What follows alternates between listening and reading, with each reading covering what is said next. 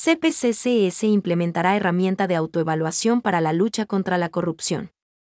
El Pleno del Consejo de Participación Ciudadana y Control Social, CPCCS, resolvió, este primero de junio, implementar en la institución la herramienta de autoevaluación INTUS-AINT, considerada dentro del proyecto de autoevaluación de integridad en las entidades que conforman la función de transparencia y control social.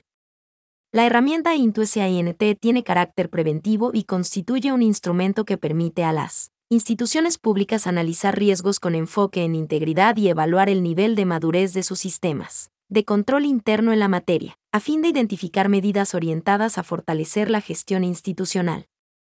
En otro punto, el Pleno del CPCCS aprobó el informe jurídico sobre la veeduría ciudadana para vigilar el proyecto, fomento de la producción de cacao en fincas de socios, que forman parte de organizaciones jurídicas de la parroquia Santa Rosa de Sucumbíos, por el monto de 11.890,88 dólares, realizado en el año 2019 y ejecutado por el Gobierno Autónomo Descentralizado Parroquial de Santa Rosa de Sucumbíos, Cantón Cascales, provincia de Sucumbíos.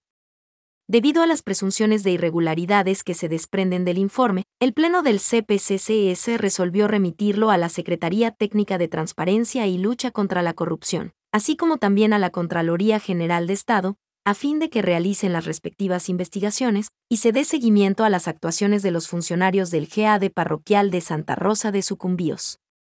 Además, se resolvió instar a la Subcoordinación Nacional de Control Social para que conforme una escuela de formación ciudadana en la parroquia de Santa Rosa de Sucumbíos. Finalmente, el Pleno del CPCCS resolvió exhortar al presidente de la República a que se declare en emergencia al sistema de salud pública, por todas las carencias que tienen los hospitales y demás unidades médicas de la red del Ministerio de Salud pública en el Ecuador y que esta condición jurídica le permita destinar recursos económicos para enfrentar la crisis. ADG. Hernán Ulloa Ordóñez. Presidente del CPCCS.